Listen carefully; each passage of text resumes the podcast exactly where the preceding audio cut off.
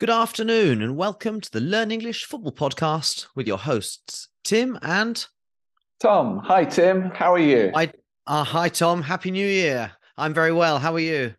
I'm doing very well, thank you. Nice to see you again after the holidays. Did you have a good Christmas? I did have a good Christmas. Uh, I had a Christmas of indulgence. Uh, to indulge is to uh, to do the things you probably shouldn't do. Too much beer, too much food, but had a good time. Um, and um, it, long time no see, which is a nice way of saying uh, it's been a long time. Um, and uh, what about you, Tom? Have you recovered from World Cup fever? I have, but I still want to talk about it. I'm not fully recovered. I still feel that you and I have more ground to go over. To go over ground means there are more topics that I want to discuss. So I hope that will be the topic of this episode. Yes, 100%. Uh, in fact, after the World Cup finished, uh, all of all of my uh, regular podcasts were producing lots of World Cup um, podcasts, and I was all World Cupped out, meaning I didn't really want to listen to any more World Cup podcasts. I think uh, there was so it was such an intense World Cup, uh, and having watched almost every second, I didn't really need that kind of analysis straight away. And I'm sure there's a huge amount of listeners and football lovers and English learners all around the world who are thinking exactly the same. So we've had a little cool down period uh, to to to collect our thoughts, to to regain some composure. To regain some composure is to find calmness again, uh, both physical and mental. And here we are. So we've got some big topics to talk about today. Um, we're going to choose uh, a team of the tournament. I believe you've got a best 11 from different teams, and I've got a best 11 from different teams. It did take me some time to uh, to make that 11, lots of battles on the pitch.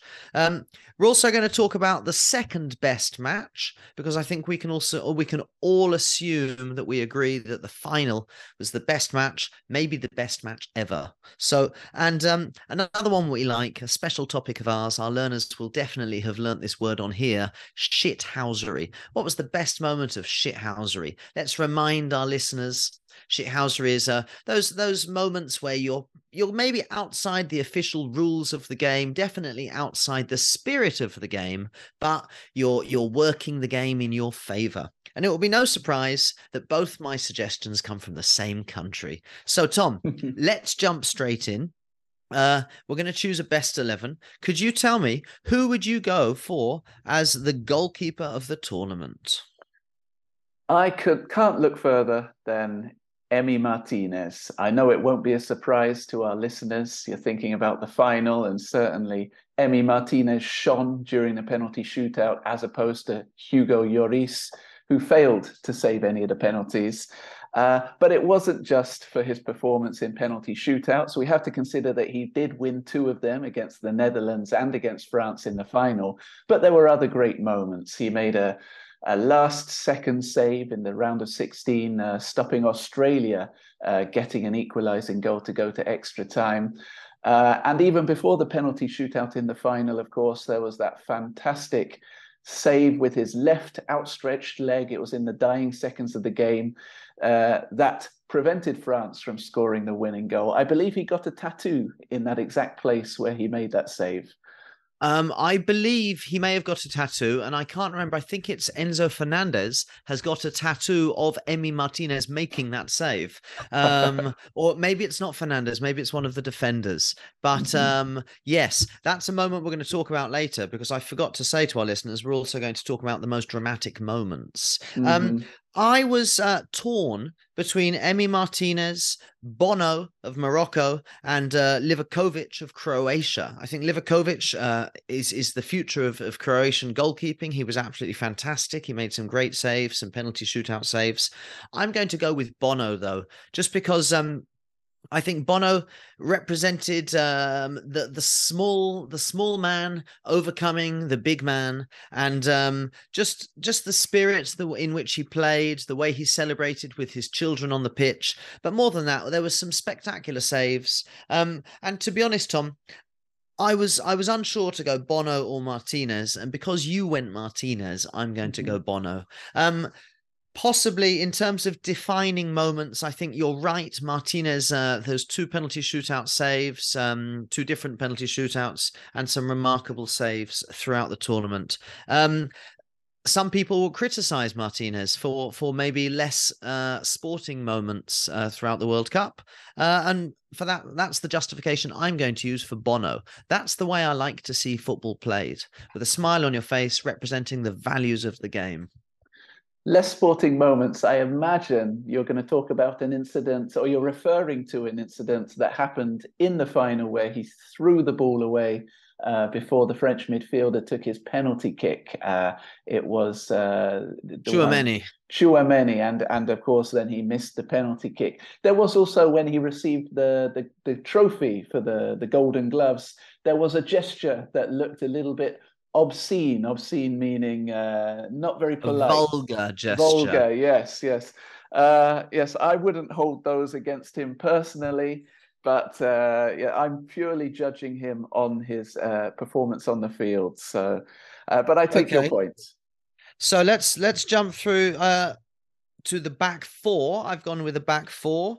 Um, I'm going Hakimi at right back although he was uh, he had a difficult day against France in the semi-final, I think any right back would have had a difficult day up against uh, Mbappe, uh, and with a limited defense with changes. But until the final, he was the, he was a great defender. He was great bringing great bringing the ball forward, uh, working in in uh, in conjunction with uh, Ziyech on the right, uh, overlapping, underlapping, some really some great inverted fullback play, and I do like an inverted fullback nowadays with Mikel Arteta showing me the way.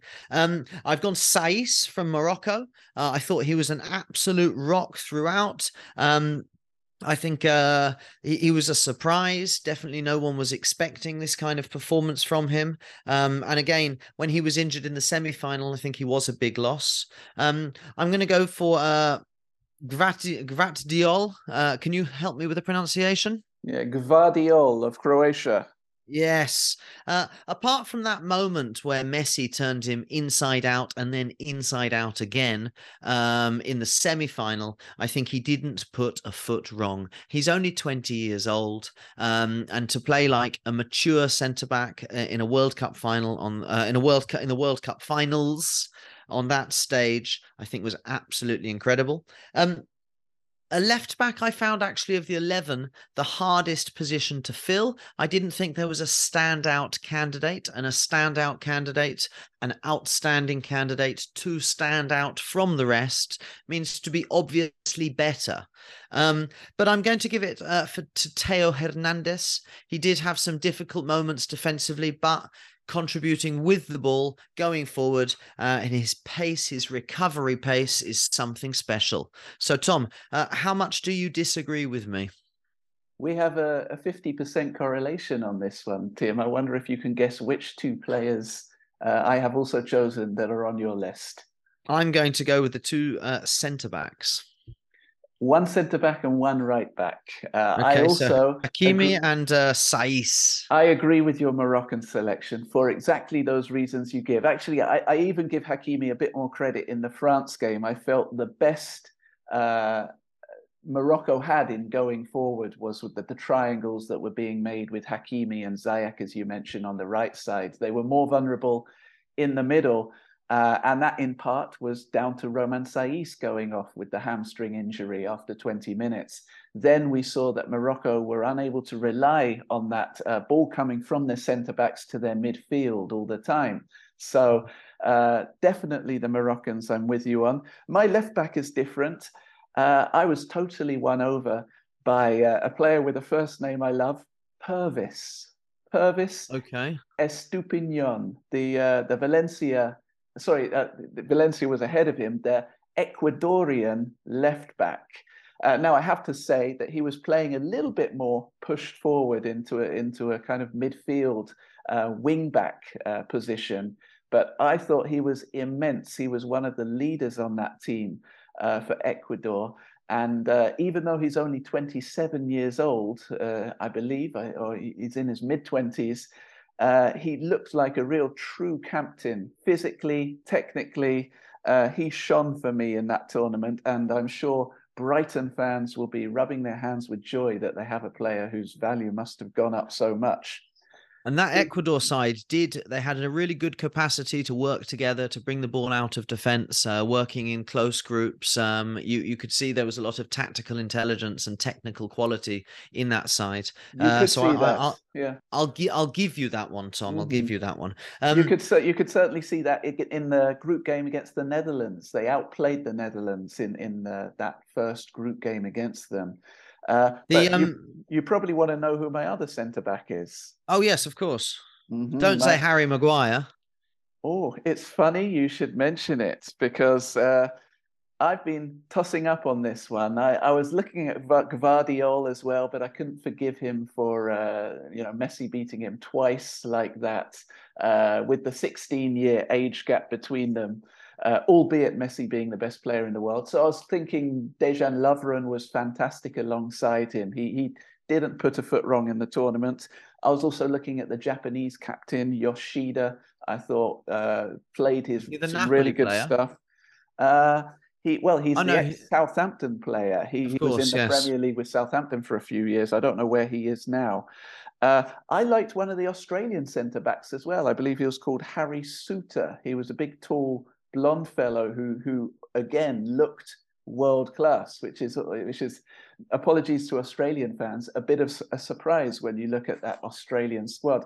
But I didn't go with any of them. In the end, I did choose Harry Maguire, uh, the salvation, uh, the man who has suffered immense ridicule on the internet, the amount of memes uh, displaying all of Harry Maguire's errors in the last year or two. And his I facial feel... expressions whilst making those errors. They're the best parts. That's right. I felt like he had a brilliant tournament. Uh, we have to consider he even got an assist, I believe, for what he nearly scored a couple of fantastic headers. Uh, it, obviously, it would have been better if he did score that one against France, in particular in the quarterfinals. But I was looking at the other centre backs, and there were no centre backs who scored more than one goal. Uh, I saw Pepe uh, got a very good goal, but he didn't play consistently for Portugal. So um, I'm going with Maguire. Well, I, I, I've got, um, I've got my eleven, but I've also in a couple of positions uh, written the names of people who were unlucky to miss out. Um, and uh, and for the two centre back positions, the people I said were unlucky to miss out were Maguire and uh, Romero as well, the Argentina um, centre back. He played very well, but of course he's a Tottenham player, so that was totally impossible for me to choose in the best eleven. Um, mm-hmm. so moving on to the midfield, Tom, why don't you give me your midfield first? Let's work with the three centre midfielders. I presume we're going for three centre midfielders. I'm not Tim. I'm choosing a different formation from you. I'm going for a 4 2 3 1. So I've got a double pivot with two defensive midfielders. Shall okay, I go with but that? I, would like to take issue with that. A 4 2 3 1, a 4 3 3. I mean, you know, there's many ways to call there's to call these formations, but essentially you've got three midfielders. You've got you've got two people sitting and one in front, and that's what I've got as well. So so let's let's let's agree okay. to, to, to disagree, but agree at the same time. Okay, so you want uh, uh, three midfielders, and then you've got three ahead of that. Have you got a four-three-three? Yes. I so I've got that. two defensive midfielders and one attacking midfielder in front of them, and then two wide players and a striker. Okay, I can do that. I can adapt to that. Uh, I have gone with uh, Sofiane Amrabat, Morocco, Fiorentina's centre midfielder. Absolutely fantastic the whole tournament. Obviously, Morocco were a bit outclassed and unlucky with injuries in the semi final against France, but I thought he was crucial to that style where they surrendered possession, but then they did need that quick outlet for the counterattacks, and he was usually their man. If you look at their counterattacking goals or their chances, you'll see him in there uh, with his passes through the channels, which opened Morocco on the attack. So Amrabat, first choice. Second choice, a young player who really, really impressed me this tournament. Uh, he was head and shoulders above all of his countrymen. Every game I watched, I'm choosing Tyler Adams of the United States of America. Okay. Uh, that might be a little bit of a surprise pick, uh, considering, of course, I've had to drop Enzo Fernandez uh, for him, or even Rodrigo De Paul, who we talked about. Uh, but I'm choosing Tyler Adams because he looked older than he his years, and just watching him positionally, uh, he was perfect. I, I, didn't I didn't see him make any mistakes in the whole tournament in the four games they played. Thirdly and finally, to accommodate your four three three, I'm dropping Musiala back into the midfield as as one of the three. I know he's got wonderful dribbling ability. Uh, but I've chosen him because I've got three even more attacking or wider players in front of him. So Musiala for me, uh, he showed uh, where where what, what earned him the place in my team was that game when Spain played Germany, and uh, Germany were on the edge of elimination, and uh, we were expecting Gavi and Pedri, the Spanish young guns, to shine. But really, it was Musiala who stood out for me uh, in that midfield battle that was going on. Uh, and I thought it was a real shame that his tournament ended early because I thought he proved he was uh, a, phenomenal talent. Okay. Well, I can agree with uh, one of your calls, definitely. Um, but I, have gone for a slightly different uh, outlook in the midfield, uh, maybe a little bit more solid.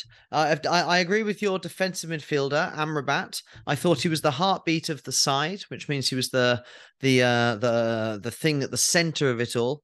Um, and then I've gone uh, for a player. It was a very difficult decision. I liked the the the language you uh, you said earlier. It was a toss up between, meaning it was like a flip of a coin. Uh, it was a 50-50 decision uh, between Luka Modric and uh, Antonio Griezmann, Antoine Griezmann, sorry.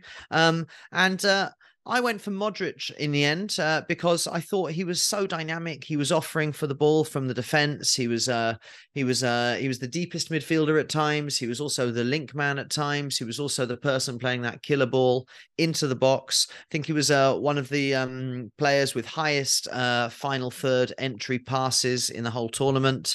Uh, he was rolling back the years and showing that if you've got a football brain, it doesn't really matter how old you are. If you've got the brain and the technique to back it up up. So um yeah, he was absolutely brilliant. Um and then I am going to go for Enzo Fernandez uh, because uh, again he was amazing for that Argentine Argentina side. Uh, he was uh, a bit like Modric. He was all over the pitch. He was offering uh, in all sorts of situations. Um, I accept that my my my eleven hasn't got such an attacking option, but I would say between with Amrabat sitting behind, uh, and then uh, Modric and Enzo Fernandez kind of uh, playing uh, one as a number eight and the other one sit, uh, going a bit further in front, or vice versa. Um, but I thought, I mean, Enzo Fernandez, I hadn't seen much of him before the tournament, and now I'm absolutely desperate for him to come to Arsenal. Um, and he's the player who I who will I left the tournament thinking, hmm, I really want my club to sign him. And I think there are people, there are clubs all over Europe thinking exactly the same. I know Chelsea have been sniffing around, uh, but luckily they've been a uh, uh, palmed off. To palm someone off is a is a phrasal verb from rugby, which means to push someone away with the, with your hand. Uh, hopefully, uh, Benfica have palmed Chelsea off. Um, so yes, um, other other people were Griezmann. He could have got in there. Um, Mac Allister. I thought Mac Allister was another standout player. Um, I also thought Bellingham was was a very good player as well. He showed he, this was his breakthrough tournament, but um, I tried to give it to players who I thought were tested at the very highest level. So, for example, Musiala, I think probably uh, in terms of quality, uh, technical ability, is probably good enough to play in this side. You're right, but this Germany side didn't show enough. Realistically, they went out in the group stages, so he only had one difficult game in theory against Spain. The Costa Rica and Japan games, um, he didn't do it. I mean, against Japan, he didn't do enough to, to win the match for them. Um, so that's that's the reason I, I'm not using him. And also the uh, the was it Tyler Adams? You said Tyler uh, Adams. The, yeah. Yes, for the same reason. Mm-hmm. Um, but I like your midfield, Tom. I could be persuaded as well. um, now I imagine that the only upfront position up for discussion is the central striker. Are we in agreement that Messi and Mbappe are definitely in this side? We are in agreement, yes. Shall think, we? Uh, you know me, Tim, I am a contrarian, but sometimes you have to just go with you know what you see you can't ignore the truth and the reality is is that those two players were head and shoulders above nearly everybody else yeah, I think they were. Um, you you saw Messi's uh, well, I mean, just the ability to combine technique, vision, timing, tactical intelligence, combination with his teammates, uh, and I think that one of the things which Messi can, has really been able to do over the years is master playing on the outside, on the wing, beating people for pace, beating people for trickery on the outside, but also when he comes inside, he sees the game like a centre midfielder or better. Um, he really is the perfect player. Uh, he's like a combination of a of a Riquelme and a Ronaldinho at times at their best. Um, in just in terms of the the areas of the pitch he can operate in. Um, and then of course Mbappe. I mean, he's a phenomenon. His physique, his uh, his finishing. I mean, some of his finishes, you think, wow, he's hit that ball so hard, so perfectly, so precisely. Um, he's unstoppable, absolutely unstoppable. But you tell me, Tom, who did you give it? Uh, who did you give the central striking role to? Well, Tim, if we're going back to my 4 2 3 1 formation, then it's going to.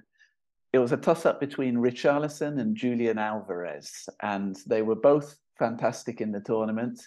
Uh, Julian Alvarez uh, was clearly the, the difference maker when, when Scaloni settled him on him in the team. We found that not only did he do that job as the leading striker, but his uh, his work rate and the trouble that he caused defenses and midfielders uh, was phenomenal for allowing Argentina to win the ball back in midfield.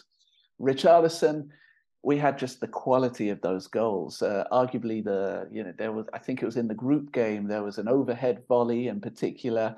Uh, there was also his goal against Switzerland where he's juggling the ball in the air in the, in a 50-50 battle, getting it down on the ground, playing a one-two. So in terms of the quality of the goals, if we're playing 4-2-3-1, I go with Richarlison. If we're going with 4-3-3 with with a, a, striker, then I'd go with Alvarez. But Tim, I'm I'm a little bit unhappy about something because there's no place for Griezmann in these lineups. And, well, I uh, told you my, my Modric choice was a toss up between Griezmann and, and Modric. Now I can justify why I didn't go Griezmann if you like. I didn't mm-hmm. go Griezmann because in the most important match of his life, apart from the other World Cup final he was he played in, he was hooked off by Didier Deschamps after 60 odd minutes. Um, when I say odd, I mean more or less 60 minutes. Mm-hmm. Um, after 60 odd minutes, he was hooked off and he didn't have an impact on that game. Um, and that actually brings me to uh, the same justification that I have for my striking uh, mm. position. Uh, it was a toss up for me, not between uh, Alvarez and Richarlison. Uh, I didn't put Richarlison in because I, although I do remember those goals and they were fantastic goals, that game against Croatia uh, all of the ball was with Brazil. All of the chances were with Brazil. And in my in my in, in my experience of football, if if you've got all that all that possession, all that all that ball in the final third, then it's up to a striker to find space, to make the space, to to to create half a yard uh, on the ball, or to get the run on a defender, which means to to move in an intelligent way into space so someone can feed you the ball. Um, and uh, and so I think he uh, he disappointed on the biggest stage, and he had lots of opportunities to contribute. Um, the the toss up between it wasn't so much of a toss up between in the end because for the same reason that I didn't choose Griezmann, I didn't choose Giroud. I thought Giroud had a great tournament. Um, we spoke before the tournament about how Giroud would maybe be better for this France side than um, than a, than a Karim Benzema in the way he brings other people into play. But that final, uh, he was hooked off in the first half with Dembele, and I think that was an embarrassing moment for him. And uh, I definitely can't justify putting in a player who um, who who was hooked off so early. But Julian Alvarez was one of the revelations of the tournament. I think what you said hits the nail on the head, and it uh, means uh, it's hundred percent correct. Um, he was a, a, total forward. He was uh, he was the first line of defense. He was a contributor with his passing, with his movement. Uh, I, am sure if you played alongside Alvarez Alvarez, you would enjoy yourself because you'd have that extra space. You'd maybe get that pass or one or two more passes in a game because he's always looking to to bring others into the game. And and when you've got another, when I'm trying to think about the eleven as well, and that's why I've gone for quite a defensive midfield because I'm thinking Messi's not going to do any defending, and Mbappe's not going to do any defending. So at least we want one of our strikers to do as much defending as possible. Mm-hmm. Yes, that makes sense. Yes. Alvarez, he's got that disruptive quality we talked about, which incidentally Griezmann also had, but we didn't see, you are right that we didn't see it enough from Griezmann or Giroud in the final. France only really worked their way back into that final when they brought on the power and the pace and the aggression of the, the, the substitutes. So yes, I, I, think we're more or less settled then, Tim. We're, obviously, we're not settled on the formation, the ideal formation, but we can agree on most of these choices. Nice. Um, so then there's a couple of things that we need to talk about still. Uh, the most dramatic moment, the best match apart from the final, and the greatest shithousery. So, Tom, which with uh, which one would you like to start with? Most dramatic moment. Uh, I okay. would I would definitely choose for that uh, 90 minutes. So I think we're into stoppage time at the end of 90 minutes and, and seven or eight minutes of stoppage time. The Dutch have a free kick in their quarterfinal against Argentina.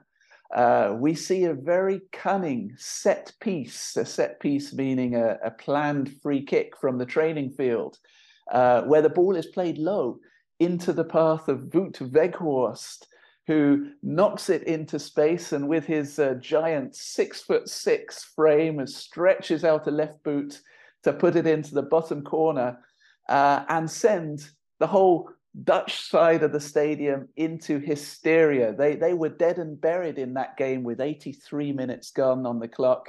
Uh, they were the second best team for all of that game. So the the way that they were able to come back into it and force extra time and totally even the scores again in that game for me was uh, the most dramatic moment of the tournament.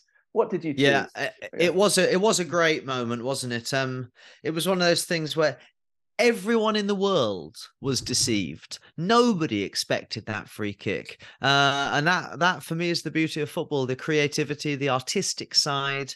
Um, brilliant. Uh, in fact, if you go onto YouTube, you will find that it's it's happened a couple of times before in Dutch football, but no one else was. Uh, uh the obviously the Argentina coach hadn't be uh, hadn't been on YouTube watching Dutch football. Um, mm-hmm. I'm going to go for, and it's a controversial one because how long is a moment?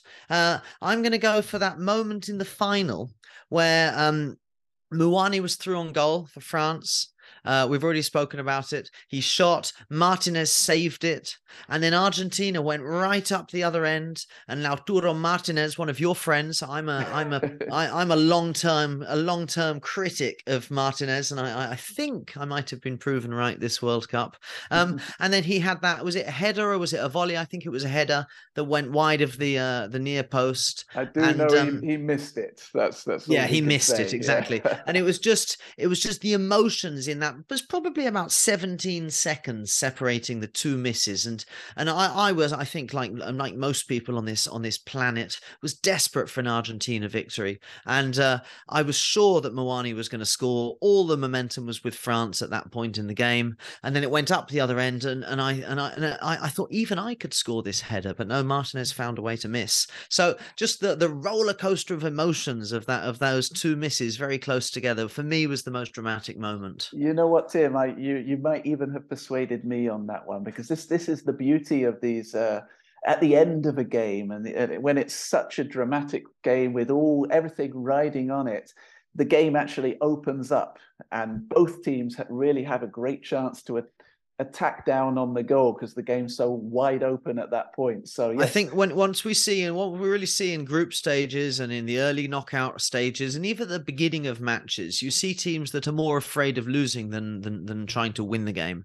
But what we saw in uh, in some of these matches in in the quarterfinals, semifinals, and final at the World Cup, where teams were just uh, throwing caution to the wind, which means uh, ignoring worries, ignoring caution, and and attacking and taking chances. And and and it was a really a uh, heart in mouth moment. Um, mm. so good, fantastic. What about the best match apart from the final, Tom? I've got two Uh, for me, it was a toss up between two matches, and I've I've chosen one.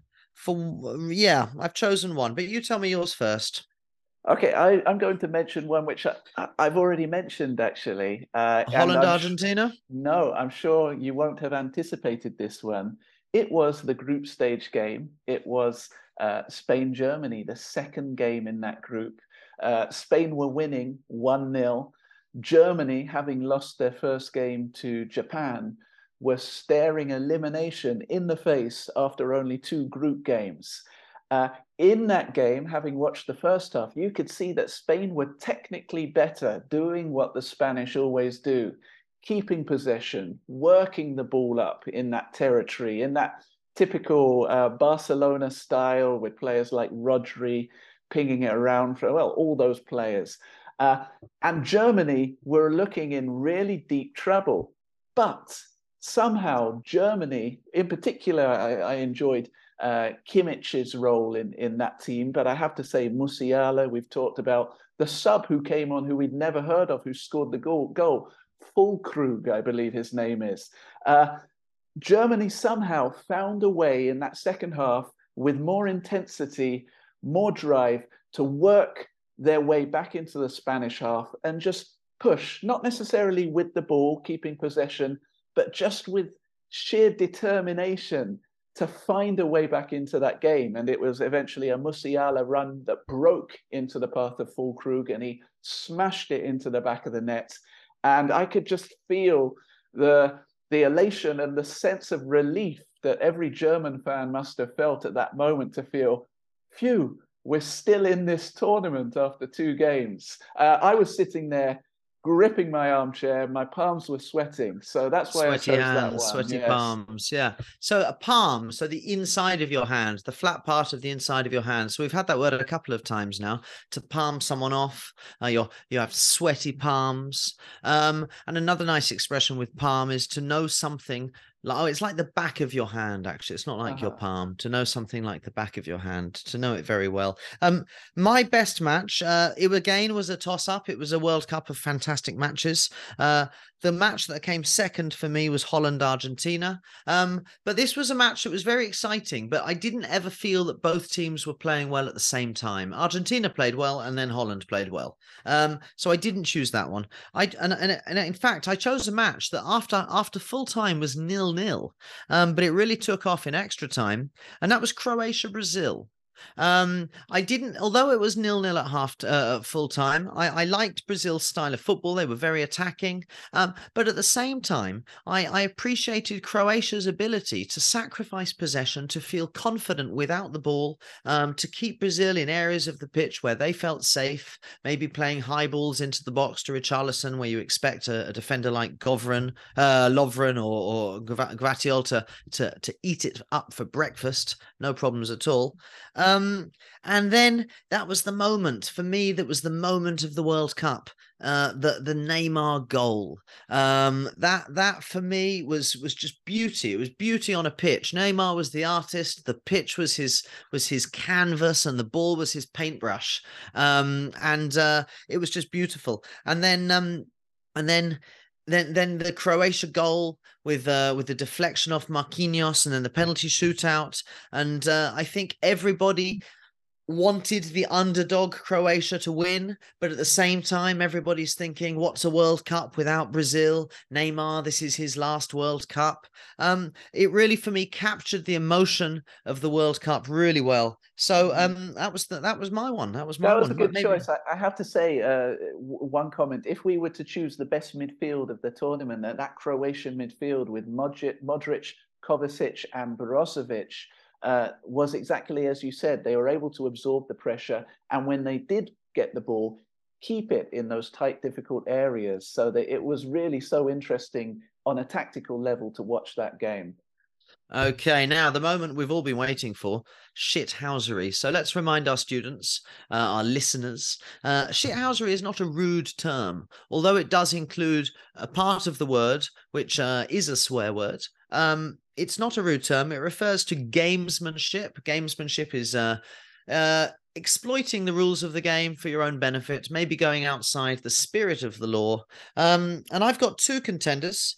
And uh, I'll give you one guess, Tom, from which team that my two contenders come from. Could it begin with an R and end in Gentina? Yes, an R as in the sound R, not the letter R. Yes, hundred percent. Um, and I still don't know which one to choose. I've been pulling my hair out all morning. Um, personally, the the Paredes uh, when he kicks the ball into the into the Dutch uh, um, into the Dutch bench. It doesn't actually hit anybody, but uh, the way it in it, it, it, ignited a fire in that Dutch side. They they invaded the pitch. I mean, nobody likes to see it, but everybody likes to see it. It's one of those moments that you know you'll get you'll get the more uh, formal traditional newspapers talking about kind of how football's losing its ethics and losing its uh, honesty, but at the same time, every single one of the journalists who wrote those articles was loving it when it happened. Mm-hmm. Um, and then the other one was uh, Martinez uh, in the fight in that penalty shootout, um, the throwing the ball away from Tchouameni to, uh, to uh, to uh, break his his penalty uh, routine, his kind of uh, that pre-penalty routine that I'm sure he's he's uh, you know he's pictured the penalty, he's pictured where he's going to put it, and he's he thinks everything's in his control at that moment. And just to take that control away from Tchouameni and uh, and and and give the advantage back to Martinez. So Tom, I'm going to very generously, um, I'm going to give this one to you. Although if you may you may have any other suggestions. Uh, I, I picked exactly the same two incidents as you, and it really depends on how we judge them. Uh, in terms of the most influence uh, for a moment of shithousery, then we have to give it to Emi Martinez, really. You know, not only for the fact that Tchouameni missed the penalty, uh, the joyful shoulder wriggle, the little dance he did afterwards was was something that to, to just the, the icing on top of the cake, really, of that moment. Uh, but I have to say, I'd actually chosen the Leandro Paredes smashing the ball into the Dutch bench one, just for the fun of it, because it, it, it's almost like lighting a firework.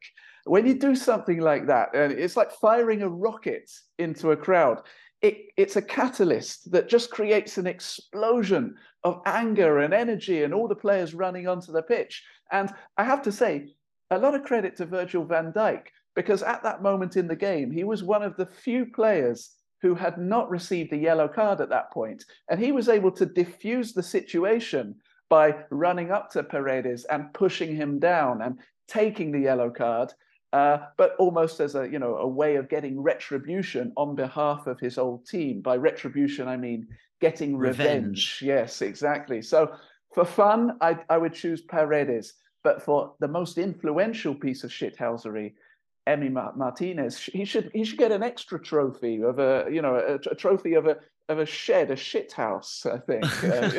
Turd.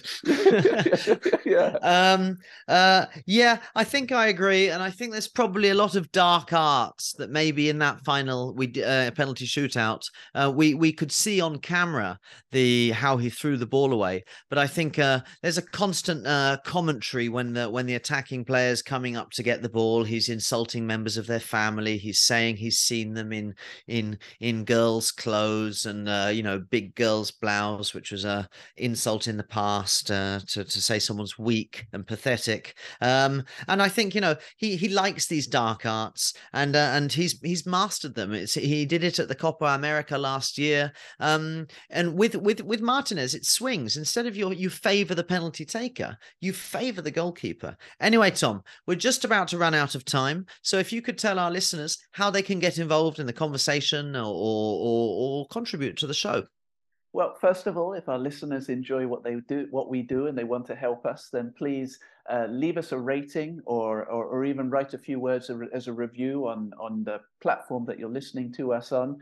Uh, you can get in contact with us. We've got a Facebook page, LeftPod. Uh, we've also got a TikTok channel. We've got a YouTube Shorts channel. Come and subscribe there. Uh, send us a message basically on, on, i guess facebook is the most direct way to get in touch with me. I think you've got an instagram channel going as well. Yes it's, it's coming as early well. stages yes. It's early stages. Uh, all right tom. It's been an absolute pleasure and we'll be back for speaking more football soon. Thank you tim. Bye bye cheers guys